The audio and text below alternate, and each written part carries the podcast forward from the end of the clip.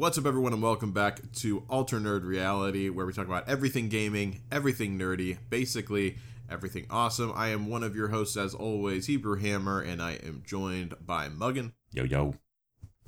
And we have some awesome stuff to talk about today, some really cool, interesting updates, some new shows, and some new computer screens that I'm now officially going to buy, I've decided. We'll get to that eventually. Yeah, let's go ahead. I'm glad that you found it, because I legitimately have been saying, like, I want one that can... Anyways, we'll get into it. No need to bring it up now. But let me go ahead and do the shameless shilling first before we get into the good stuff. So patrons, thank you all so much for supporting us. We really, really appreciate it. For all of you guys that are interested in becoming patrons, make sure to go to patreon.com/ANRpod, where you can find out more information on everything there. And then, of course, you can join us on our Discord, discord.me/ANR. And you can just go to the role assignment selection, select anything that interests you, and then you can pop right into the Discord. You can add us if you want, talk to us, whatever you need. And finally, of course, the free thing that you can do to help us out is leave a 5-star review on Apple Podcast or Spotify. That really does wonders with giving us visibility. So, please go ahead and do that. All the wonders of the world. All the wonders. Reside exactly. In your hands. Let's go ahead and jump to the first thing. So this is going to be The Sandman. We talked about that last episode a bit and our thoughts on it. I think we were both at, I was at 6 and you were at 7. Something like that. At the time, something like that. And we both finished it now. Did you watch the bonus episode? I did watch it. I was going to ask you the same thing. How about that? Like, comes out, watch it, and then they're like, hey, by the way, here's some extra stuff. Here's an extra. I liked it. Yeah, exactly. Let's go ahead and talk about that a little bit more. So what are your final thoughts on it? 10 out of 10. Let's party. I'm ready for season 2. Yeah, no, I loved it. I really enjoyed the show. I mean, it obviously had some things here and there. You know, there was definitely kind of it kind of got a little weird right in the middle where it transitioned from kind of like him getting his stuff back into the greater story. It kind of stumbled a little bit there, I thought. But I think overall, it painted a really nice picture and left a nice opening for season 2. I was pretty impressed overall. So for me... I think it was basically episode 7, I think, is whenever they officially transferred over to, like, the next arc in the story. And I really loved it up until episode 7. And then this new arc happened, and I was like, this is garbage. I honestly was like, this is really bad for so many reasons. But especially with just at the end there, I felt it was seriously, without giving anything, away, I was just like, I felt like I was in an improv group where everyone was just like, okay, and like no ideas were thrown out in the room because they didn't make any sense. People were just like, oh, I know how to do this. Just do this. And I'm like, how in the world would you know how to do that? And so I thought that was just really dumb. And there was a lot of issues there. So the last 3 episodes for me were really, really bad. My favorite episode was dealing with a character that he has to revisit multiple times.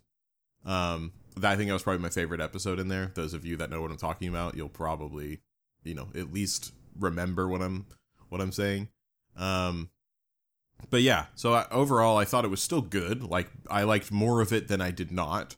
So I'd probably give it like a, 70% or so, but I will say the last episode, the bonus episode, made me feel better about it because I actually really enjoyed the last episode a lot more than the final 3 episodes. I think there was some really good stuff in those final 3 episodes. I think for me, I think the problem with that ending was that it felt very rushed of her coming kind of into her power.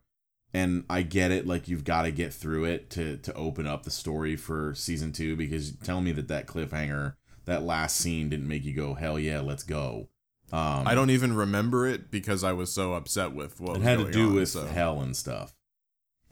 And Azazel. Yeah, I mean, I was like, yeah, that's cool, but I still wasn't over what had just happened. I was really, this was stupid at the end of it. Yeah, I think, like, I really liked the whole, like, convention thing and the deal with the Corinthian. Like, I thought that stuff was kind of fun. It was just, yeah, the whole, the Rose thing or whatever her name was, yeah, that was definitely felt a little bit rushed in getting to the conclusion of that one, for sure. Yeah. For me, Rush is putting it very nicely, but yes, I agree. But I did, as far as the bonus episode is concerned, the first 20 minutes of it or so, like, I appreciated them trying something different, but yeah, I was like, rotoscoped cats. Yeah, but I was just kind of like, eh, this is kind of dumb. And then, but right after that, whenever it got to the IRL stuff, yeah, that episode was like, that was great. Yeah, the rest of that was fantastic. Getting to see him kind of go off on somebody a little bit, yeah, like with the mind games, was like, yeah, that's kind of how I expect the King of Dreams to really mess somebody's day up. Exactly, yeah. I really appreciated that. So yeah, like, I'm certainly not done with it, but apparently they might not be renewing it for a second season. Yeah, so, I read about that. I have a feeling that they will. I just think that there's, you know how Netflix gets about that shit, but we'll see. Well, apparently it's because it cost so much money for them to make, and although it did very well as far as viewership is concerned, it didn't do nearly as well as they thought it was going to do.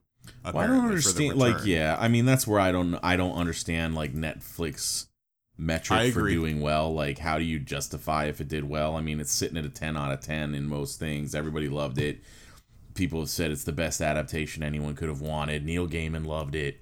You know, like, it's basically, I mean, it sat in the top 10 for a couple of weeks. Like, you know, that's the thing. It sat in the top 10. It was actually number 1 for 2 weeks straight, which is very good. It's not like the best they've ever had, but it's certainly, like, you know, very, very good by Netflix standards. Mm-hmm. But they just spent so much money on it, I guess they were expecting a lot more. But I feel like that's just really dumb. People are always going to find new things afterwards. So, well, I think there's also an expectation. I think Netflix needs to update their, like, protocol for what is and isn't successful, because they have to realize also, like, they're not the same company that they were when Stranger Things 1 came out. They're releasing so much content so fast now. And there's so much more competition. That things can't sit there. There's so much more competition. The user pool has dried up. Like new viewers is stagnant, right? And you're gonna have to spend more to keep up with the MCU throwing TV shows up on Disney Plus. Like, you know, Disney isn't gonna shy away from spending a butt ton of money to put something in the top 10 for 2 weeks. So you need to be ready to now fork over that cash, and I felt like, as a comic book adaptation, that it stood up to and probably kicked the ass of half of the Marvel shows that have been released. Like, I could put it up against a lot of the Marvel shows that I've seen so far and say I liked Sandman better. Do you know what I mean? I think I could do that to some, but honestly, not all of them, but some really of them put me down. Some of them, but yeah. So, anyway. But either way, I really hope that, yeah, I hope it does get a second season, despite all things that I've said, because I do think it deserves it, especially after it showed that bonus episode. So, yeah. But yeah, let's go ahead and move on to the next thing here. So we're going to talk about She-Hulk. That's the new series from Disney. What did you think of it? So I haven't had a chance to watch it yet, so I will admit that. I put it up here primarily because the reviews of it were far kinder to it than I had expected them to be. So I didn't know if you had a chance to watch it yet or no. No, actually, my wife and I are going to be watching it tonight. So my wife refuses to watch it, which is why I haven't seen it, because she's like, yeah, she saw the trailer and was like, what the fuck I'm is this? She's like, I'm out. I'm like, yeah, I kind of feel the same way. Don't blame you. But I have to watch it for the pod. But then the reviews came in and they were like, you know, pretty much giving it, you know, oh, this is great. So good. Like, really well done. And I'm like, oh, God. See, I am thinking right now, like, is it because it is She-Hulk? If this was He-Hulk, would it be a different response? Maybe. I have no idea. I feel like it's harder to critique those things in this era fairly sometimes. So we'll see how it actually does. I am interested to see it. I honestly love really well done lead character female characters. So hopefully she is one of those, and the only thing that's going to be annoying to me is just the special effects, because I could deal with that as long as the story's good. Yeah. So yeah, we'll have to see what happens there. Let's go ahead and move on to the next thing. Netflix cans Resident Evil. I am not surprised. Nor am I. So, yeah, so they said, like, didn't do as well as they'd expected. It did okay, you know, but according to their metrics, it was definitely not renewable. The guy who wrote the story for it basically said, that's fine, because, you know, this was really supposed to be... I didn't finish watching it because I just couldn't get through it. You know, that Albert Wesker's storyline was over and that it would have been carried on, you know, via, I guess, whatever's left of, you know, the daughter or whatever. But he was okay with it, I guess. So, yeah. One day they'll realize that Resident Evil wins when it's like a small location that you're stuck in trying to figure out the craziness going on around you, as opposed to a huge spanning action adventure, apocalyptic crazy. Yeah, it's like thing, they keep going to this huge apocalyptic action movie, and that's never what Resident Evil was. So anyway, exactly. So yeah, I agree with you. Hopefully they do, you know, give it another shot eventually down the road, and go with something a little bit more intimate. But yeah, let's move on to the news section. So hold on one second, you skipped. But in that in the wake of that cancellation, they also said, hey, we renewed Umbrella Academy for the fourth and final season. So how did I miss this? This is one of my favorite Netflix shows. Yeah, so they've announced that they've renewed it, and that that per the creator, it is the final season of the show. Yeah, so I kind of felt like this was going to happen. I knew it would get renewed. Mm-hmm. I had a feeling that it would be the final season. That's what somebody else told me, was like, I don't see how they could make it another season after this. Like, it's got to wrap up at this point. There's not really much left. Well, it was a combination of three things basically that led me to it. Was that last season I think was the weakest season of the bunch, and it was still very good. Like, I enjoyed it, but I saw the visual effects go way down, at least for the first 2-3 episodes, oddly. So that was weird. So I already knew something was up whenever that happened. But also, yes, narratively speaking, like, it did kind of write itself to be, it looks like it could be a natural ending coming up. And then C would be, I know the comic that it's based, or, you know, that it is taken from, and they don't have any new material out that they haven't wrote about now. Yeah. So it kind of just makes sense that this would happen. So, but I like that. I like when a show knows that it's ending, and that it properly closes itself out. So I'm glad to hear that they're gonna. Doing a show going out on its own terms is nice. Exactly. Yeah. But let's go ahead and move on to the news now. So Embracer buys Lord of the Rings rights by buying the company that holds it. This was a pretty interesting move. What did you think about this one? I mean, it is what it is. I think it was interesting the way they went about it. So what they did is, there's this company called Middle Earth Enterprises, right? And it owns I don't know how to explain this. It owns the literary rights to the intellectual property that is the Lord of the Rings. Right. Outside of... like the base rights themselves, right? Yeah. The base rights, and that these are the rights that have been licensed out to Warner Brothers to make the Lord of the Rings films, you know, Warner Brothers games to make the video, you know what I mean? These are the rights that people buy to create things of their own out of the IP that is Lord of the Rings, right? Right. And the way they purchased it, instead of saying, we're going to buy the rights off of you, which thereby would then revoke the rights to everybody else, they bought the whole company, which means anybody who has currently IP licensing with them keeps going as if nothing has changed. And the way Embracer's been lately with their buyouts is they just buy it, and the group that they buy just kind of keeps operating, and it's still just they're the overlords of the money, basically. But they operate independent. Every company operates independently.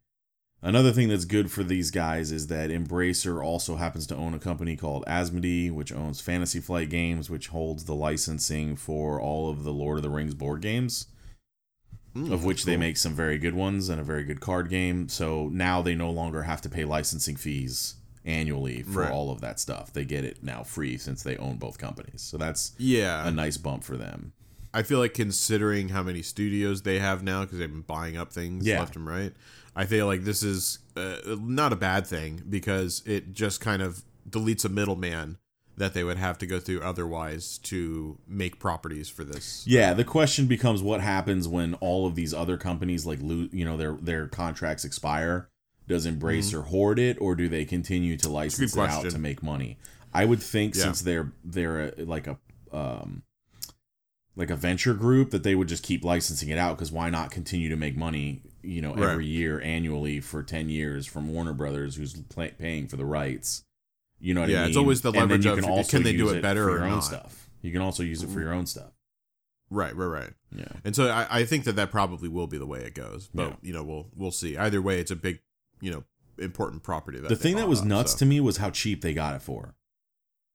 Like, it was like $750 million. I thought it said it was $2 billion. That was what they were shopping it at. They said, we want $2 billion, and these guys bought it for $750 million like a week later.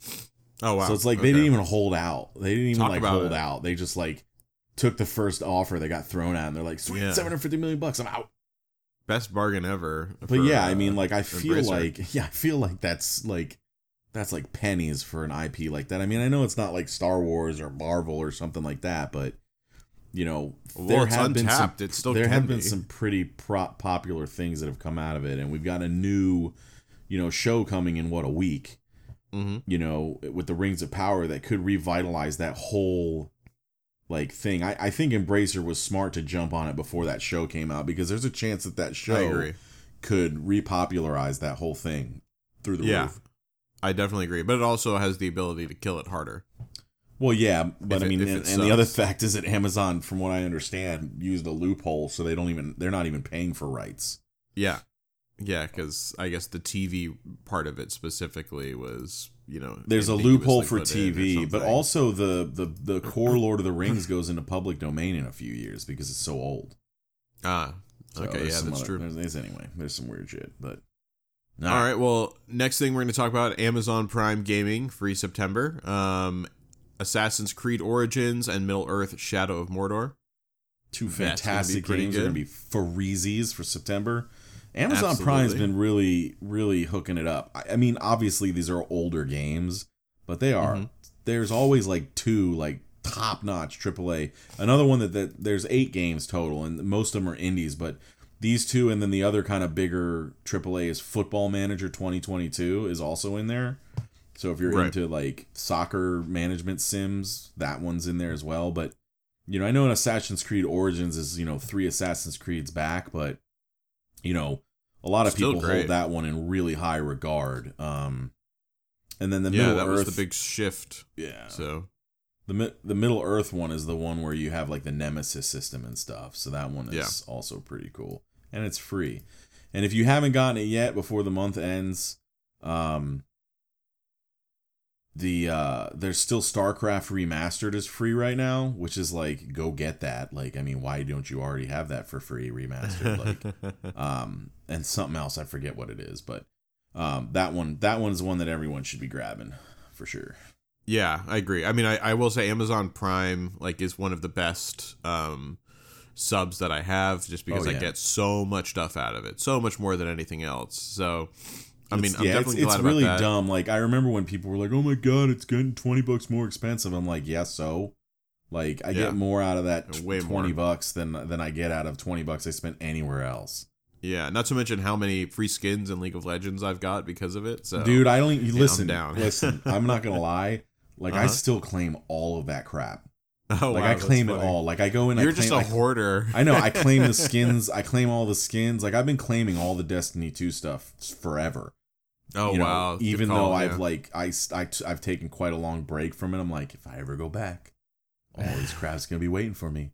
Oh, yeah. You know what I mean? But I grab all the League stuff, all the Runeterra stuff. Like, why not have all that stuff if I ever play it again? I mean, I go back and there's going to be like 300 free cards, you know? Yeah, I agree. I mean, I definitely am a fan of it. Them having Assassin's Creed Origins and Middle Earth, like those two games, especially as you said, were fantastic. Both of them. Origins was the original shift from the play style that we saw on release to what it is now. It did a very good job of it. Was very buggy whenever it came out. Obviously, that stuff's fixed. Middle Earth, Shadow of Mordor, still one of the funnest games I've ever played. Such a good game. The combat system is amazing for it, so don't sleep on either of those. Let's go ahead and move on to the next thing. This is the thing I was alluding to earlier in the show. Corsair new screen goes flat to curved by you literally grip it and pull it on the edges, and it turns into a curved screen. I'm digging this. What about you? I'm looking forward to seeing how many people just fucking snap that bitch and destroy the screen. like lol Tyler, you know, just like snaps that thing in half, and he's like, God damn it. But no, it's cool. I mean, it's a big screen though, dude. It's a 45-inch flexible LG OLED panel. But yeah, it's pretty cool. It's you know, it's using the same tech that they're using on all their other, you know, phones that can fold in half. So it's pretty cool. It looks like it's the first one that's going to make it to market like fully ready to buy. You know what I mean? There's been some demos and stuff of it before, but this one's like the first one that you can actually get, it looks like. Yeah. It does look very cool. I like the idea of being able to switch it, you know, because that's why I don't want a curved screen, is that sometimes I like it flat, right? But sometimes I would like the idea of a curved one with some of the games I play. So, yeah. Anyways, right up my alley. Definitely excited to try this one out. So we shall see. But let's go ahead and move on to the next thing here, and that is the PS5 price hike. So in some places of the world, was it Europe, Australia, and UK, Australia, and EU? That's right. Japan, all those places, it's going up in Japan as well. Oh yeah, Japan. Yep. So we're seeing a bit of a price hike over there. It looks like anywhere from $30 to $50. You know, in its relative currency.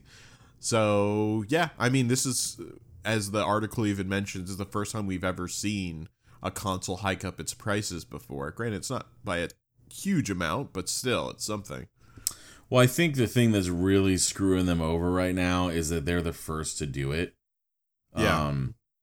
And, you know, people are going to say, like, I saw some things, some various comments and stuff to some articles on this. You know, one of the things was like, I get that things are tough now, but this is a bad look. And someone goes, well, you know, graphics cards went up during the shortage by 20%. And, but now they're going down. And a lot of people are basically saying, we don't think that these are going to go down, that this is just going to be the new, you know, the new price. And the question now is, does Nintendo and Microsoft follow? And I think they're going to be like, no. I think they're going to use it as an opportunity to snag some market share from people being pissed off that the price went up. I think right now, I think no matter what you are, I think that all of these consoles will go down eventually, because I think whatever Nintendo decides to do, like, there is going to be more systems that they put out. They like to put out new systems. We've talked about this before, but the console system strategy is kind of being phased out as we speak. So I don't think we're going to be seeing much more of that. So I think that eventually these things will drop in price, probably a lot sooner than we've ever seen them drop before. So this little temporary price hike doesn't, I mean, this may sound callous because I already have one, but it doesn't bother me that much. But even if I didn't have one, it wouldn't bother me terribly much. Yeah, so. And they don't even do it in America, which is weird. Like the U.S., like, yeah, you feel like out of Canada, all people, we'd be the ones to throw money at it. I don't know what the deal is there, but yeah.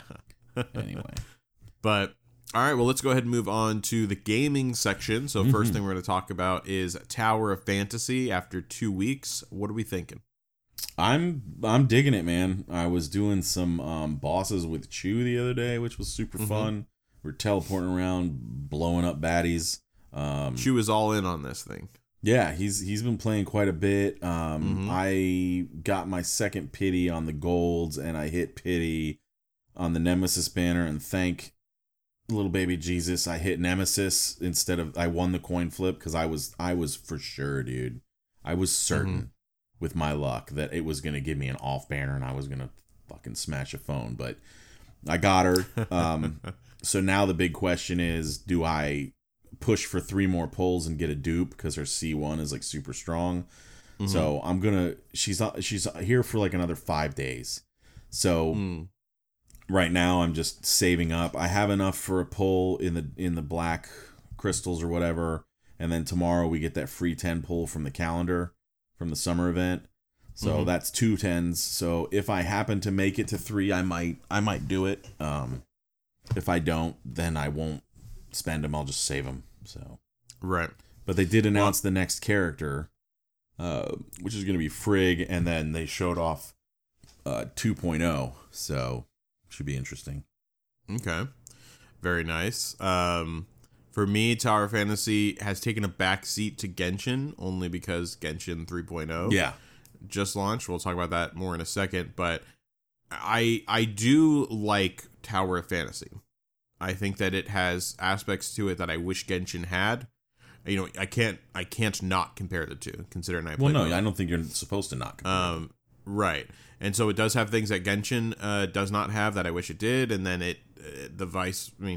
Versa is also true, because I definitely wish that it had the polish that Genshin had, because honestly, I've hit so many glitches in this game. It's crazy.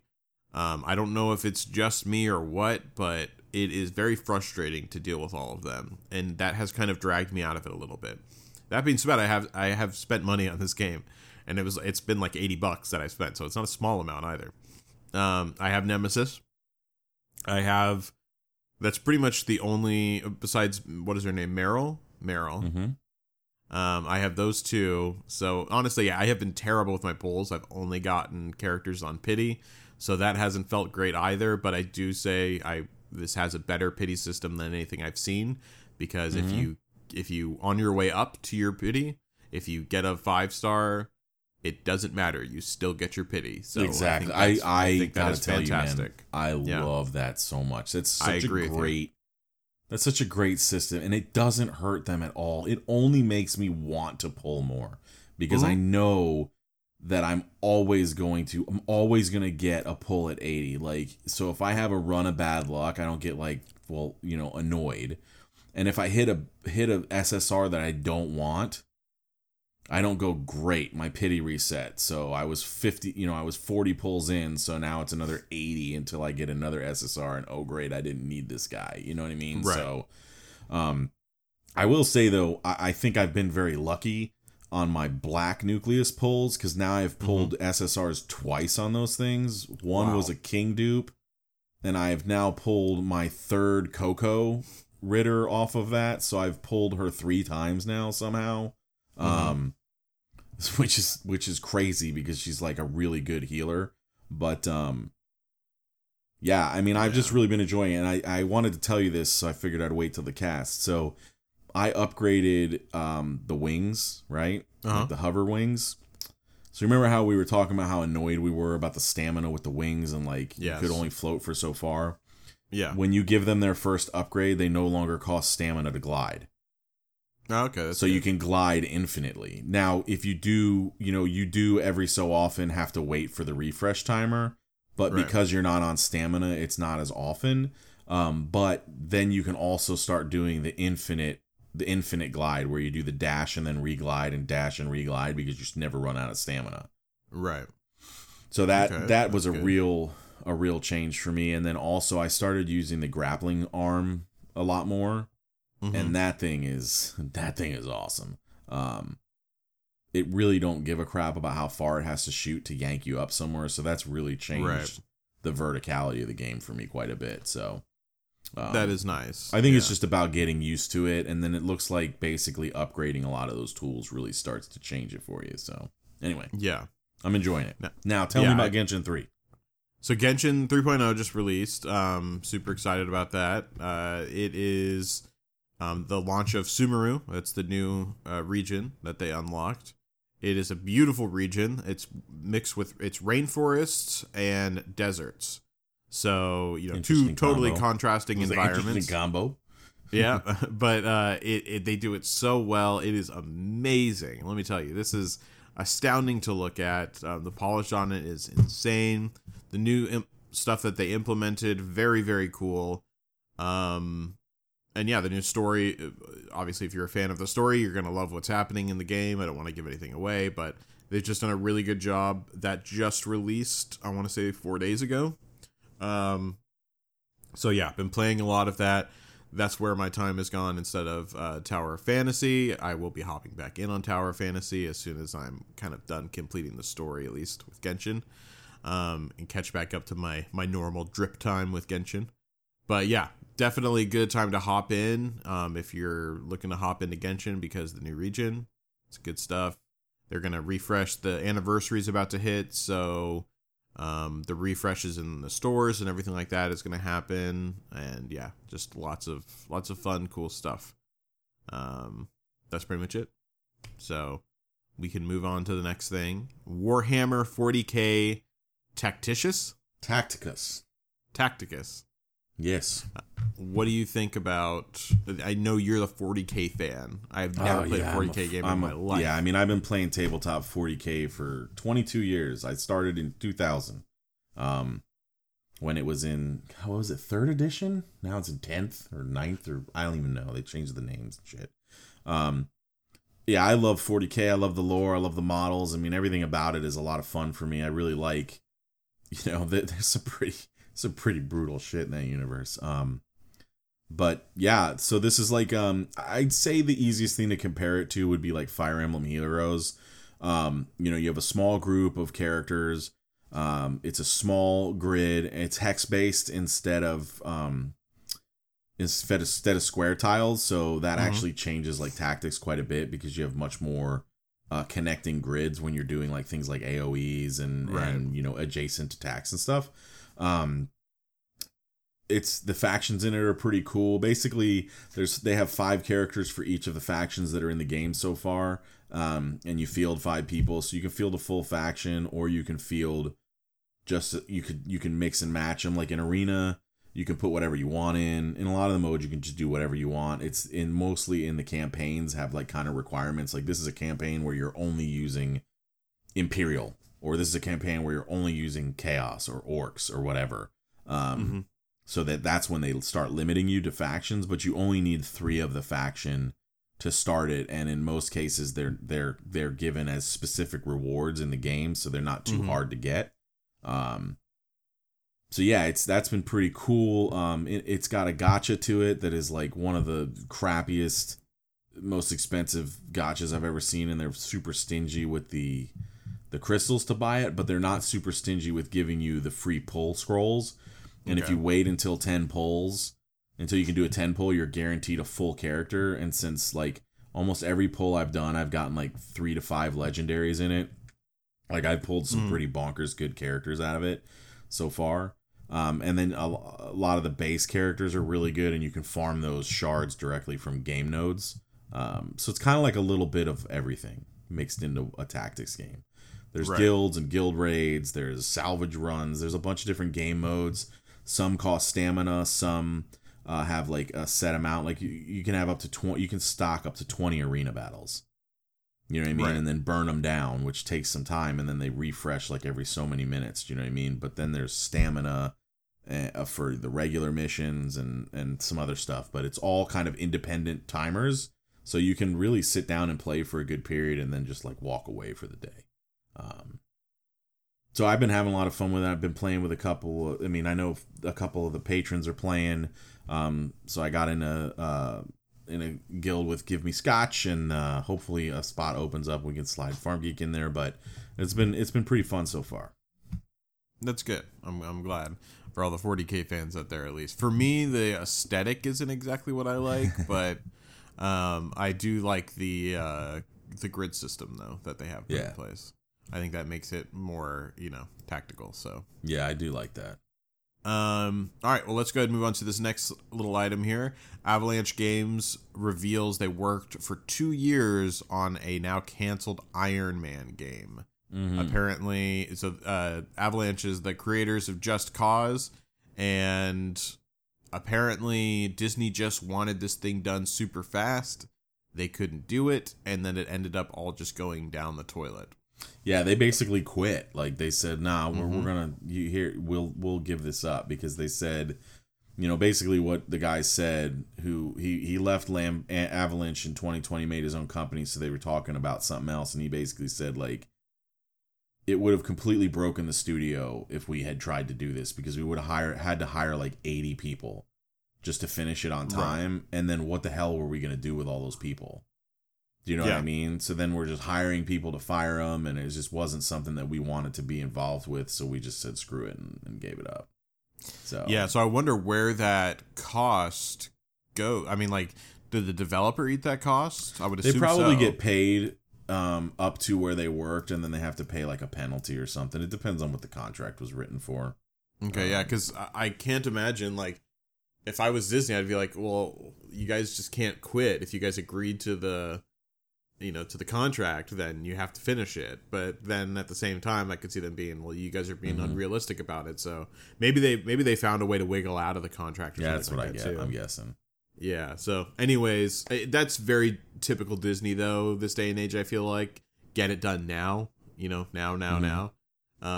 So yeah, we'll have to, I mean, I guess we won't see how that plays out because we already know how it plays out. Yeah. It's not coming, but hopefully Disney changes their attitude and gets a little bit more okay with dev companies taking their time. Yeah.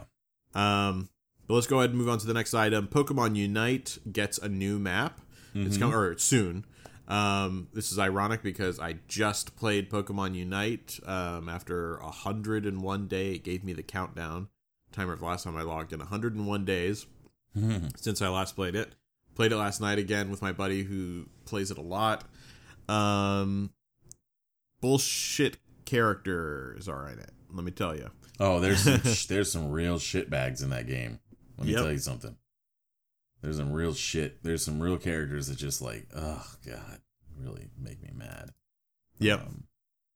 I played it the other day when the new event started. I have to jump in and get some more stuff, but you know, where you logged in for 5 days and you got a free character or whatever, and I played with my son like 2 games, and I was like, I am so furious that if I play another one, I will just snap my Switch in half, because this character is bullshit, and I'm not gonna deal with that idiot again.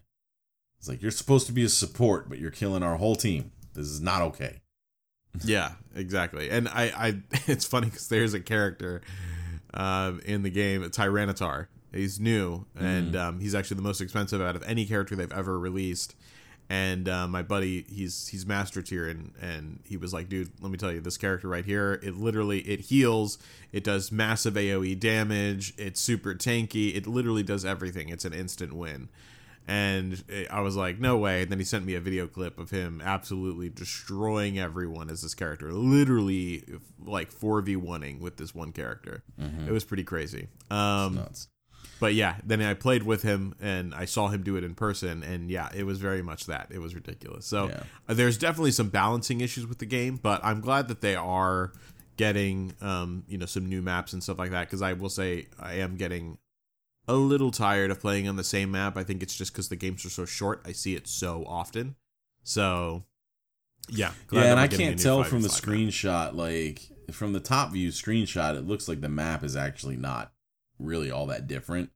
Like all the routes and it's just more like a skin, but they are changing the boss in the middle from Zapdos to Rayquaza, and apparently his buff isn't nearly as broken. Like when you get it, you win basically, no matter where you were. That was one of my biggest critiques with Pokemon Unite, is that the swings, it didn't really matter how anyone was doing. It's just whoever gets Zapdos wins basically. Yeah, for sure. And then, but they have had some fun modes. They have a game mode right now where, like, everybody is Pikachu and all of the enemies on the map are Pikachu for the anniversary. And, like, so they definitely do step into the fun zone, which I have to appreciate, because I like that. I think that's nice. Where they should go. Yeah. So I agree. Let's go ahead and move on to the next thing. A Crypto Monster Hunter Untamed Isles, boy, that's a name, goes bust before release. Yes, yes, after raising $500,000 on Kickstarter. Yep. And then they can't pay back their backers, right? Of which they deserve $0, to be completely fair. Because I don't know when people didn't realize that Kickstarter is an investment, and it is a capital investment, and you are ride or die. Absolutely nothing. So no backer is entitled to a nickel. You are giving that money to the developer of your own free will, with the knowledge that you may never, ever get anything about it. Go read the terms and conditions. Like, they're not, even if they tell you they're going to give you something, they're not obligated to actually give you anything. Yep. At one point or another, Kickstarter basically became a pre-order zone for, big name companies and people who were already technically funded. And it was basically just a way to take pre-orders without having to, like, set up a storefront. Right. But these indie guys, like these smaller companies, there are gonna be companies that launch and fail, and there's been plenty of them. And this is one of them. They bet big on NFTs, and crypto bullshit, and they didn't do well. They did not do well, and they are not gonna be doing a damn thing. So it looks like they've basically said they're putting it on. They said that they didn't actually invest any funds into crypto. All raised through crowdfunding and traditional investment were spent by the studio developing the game. The reason for the pause is due to the company exhausting its available funds. We have 70 full-time staff and had so for over a year and ran a smaller team for over 2 years. They had some investors pull out recently due to concerns about both the economic market and crypto market. At the moment, which made it very clear we would not reach early access. So they're saying that they had some traditional investors pull out that really basically just drained their money for what they needed to finish. Yeah, right. Exactly. Which is that's what happens. I mean, yep, that's the name of the game in game deving, I suppose. Yep. But yeah, that's I would say it's unfortunate, but honestly, the crypto miner games, I'm not a big fan of. So. Yeah. I'm okay with that not coming to fruition. So, I'm tired of seeing people who back these projects like demand their money back, and then the company getting a bad rap because they didn't give their money back when they're not owed a nickel. And it's like you gotta to anyone listening, when you put money into the internet, into the cookie jar of somebody else, just make sure you know what you're buying, because it's stupid not to read about it. I read a lot about Kickstarter before I kicked my first project. And I've kicked, I think, 37 board games now. Wow. You know what I mean? And I've had, I think, 2 of them failed. And I didn't expect a nickel back, and both of them happened to refund me. But, they were small ones, though. They were like, $15 and $20, like little teeny tiny games that just ended up not being where they wanted them to be. But, just be smart about that stuff is all I got to say. Yeah. All right, well, let's go ahead and move on to the next thing here. So Death Stranding is headed to Game Pass for PC. That's a good news, I guess, because, I mean, it's a good game. Lots of people like it. I still have not played it. I don't think I'm ever going to. It's just not my style of game. But anything going on to Game Pass is always a great thing. Oh, yeah. And, well, the funny thing is it's a PlayStation exclusive. Yeah. It's a PlayStation like funded game, and now it's going on the Microsoft PC Game Pass. So it's just another one of those issues where where Sony is like talking a lot of shit and then not, and then like doing the opposite. And then exactly. I think that this is very much going to be the scenario moving forward. I think that they were kind of fighting against something that was inevitable, and I hope that they just kind of realize, we're going to have to put it over there. You know what I mean? So, and just be okay with that, because it's fine. Players win at the end of the day, so it's a great thing. Yep. Let's go ahead and move on to the next thing. Destiny 2 Pirate Update goes live. So, it's the new season for Destiny 2. Mm-hmm. What did you think about this? I mean, so I've taken quite a break from Destiny, but I'm pretty sure I'm going to jump back in. A good friend of mine has started playing again, and he's gone in deep, and let's just merge these two topics together. Destiny 2 Lightfall was finally, they dropped the reveal trailer and all the info on it, and it looks awesome. It looks like it's going to be in this, they're calling it, let me look what they named it. It's the hidden city of Yomama, if I could scroll up fast enough. The secret city of Neo Muna. It's a neon metropolis, but it looks like straight out of a, synthwave cyberpunk, backdrop, like neon lights everywhere and floating balloons and shit. And, all your characters run around like crazy, and the new strand tech that they're having for the, the classes that gives them like all these weird abilities and stuff. My boy, the Titan, gets these crazy green hammer spike hand things that look like he's just going to mess your face up. But yeah, it looks pretty dope. And then they're bringing a lot of kind of cool. They're bringing a fire team finder to the game, and then they also have announced that they will no longer be vaulting content, which to me is huge. Yeah. So nothing from Shadowfall forward, which is the beginning of this arc of story. Like this is supposed to, Lightfall is the finale of this darkness arc. None of the darkness arc will be vaulted. It remains to be seen if they unvault, like Forsaken and some of the earlier stuff.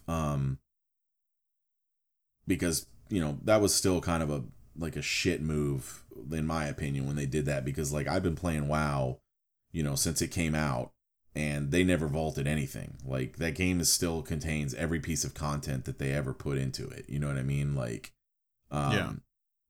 But anyway, regardless, it looks like there's going to be some cool stuff in there. They've got some Fortnite collab where there's going to be some Destiny skins going to Fortnite and some Fortnite stuff coming to Destiny in the skin market. So that'll be interesting. But yeah, I mean, for me, Destiny 2, the gunplay was always just, that game is a top-notch shooter. Like all the weapons handle differently. They all have a different feel. You can really find something that you like. The loot grind was good. You always felt like you were doing something, getting somewhere. The opposite of Diablo Immortal, where you felt like you were never getting anywhere. So yeah, I think there's some cool stuff. This new season has like treasure maps and all kinds of fun stuff. So yeah, I'm looking forward to trying to jump back in. I just need to find. So on PC, it's up to basically almost 990 something gigs for the install. It's almost a full, or 99 gigs or something. It's 99 gigs or something like that. It's something I have to look. Yeah, it's almost 100 gigs now. So I gotta figure out where the hell I can install that on my tiny ass solid states, Right. But. Well, yeah, it looks amazing. Like Destiny 2 Lightfall, the cinematic for it is astounding. I cannot wait. This is the first time I've been this excited to play Destiny 2 in a long, long, long time. Definitely gonna hop back in for it, especially this season with this pirate theme season. I'm about it. Well, and right now all content is free for the first week of Season of Plunder, which is cool. Mm-hmm. But I also heard that Witch Queen, which is obviously the one I don't own, was just the best expansion they've had yet. So I'm looking forward to diving into that. Same. Luckily everything is cross-platform, cross-play now, I believe. So except for owning it, that's the part that sucks. I know. Yeah, so you get Destiny 2 in and of itself is free, but then you need right now you need 3 expansions to be fully caught up. Right. And they're on sale all over the place right now with this announcement, but it's still if I wanted to put it on my PC, all I need to do is buy Witch Queen, which is 20 to 30% off all over the place. Right. If I wanted to play it on one of my consoles, I gotta buy 2 other expansions, you know what I mean? Mm-hmm. Even though I already own them. I know that's something that is just impossible for them to really do, I guess, at this point. Yeah. Unless it's done, where you're buying it directly from them and it's just an unlock. How you can go from Android to iOS with a game, and it, you carry your progress and it's free to play and you don't have to buy anything else. If you bought it on one, it's on the other. But I'm sure there's the Sony and Microsofts and Steams of the world that are like, I want my cut. You know what I mean? Yeah. Don't let them buy it on Steam, and then Sony don't get my cut, my 30%. So hopefully one day they figure that out. But I would say it should be just be like maybe even just $10 to buy the game, which is really just access to the client for the consoles, and then your progress, you sign into your account and your progress carries over everywhere. Yeah. What's the expansions that they've got to fund? Because they basically said now that Destiny 3 isn't even in the pipeline right now. Right. So they've just overhauled. They said they're in the process of a full overhaul of the Destiny 2 like back end, and Lightfall includes most of that. That will keep the game running for many years to come. So I think the plan at this point is just kind of like the World of Warcraft, which is just to leave Destiny 2 as the core and just keep expanding upon it, and they'll just do a stat shrink at some point.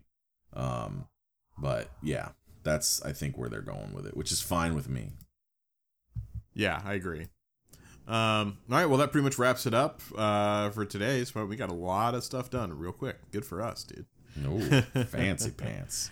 But yeah, my son's birthday, so I don't want to be away from him too long. So exactly, yeah. No, I just considering how inefficient we are with time, usually we really crushed it today with efficiency. Go us. Go. Well, actually, I guess our pre-show was separated. That's why. But yeah. Anyways, we'll go ahead and have this thing uploaded for all you patrons very soon. It'll be a separate file for the pre-show, so make sure that you get both if you want to listen to the show and the pre-show. Just look back and make sure you do that. And yeah, that's pretty much going to wrap it up for today. Thank you all so much for listening. We really, really appreciate it. Muggin, thank you so much for coming as always. Thank you. And we will see you guys next week. Peace.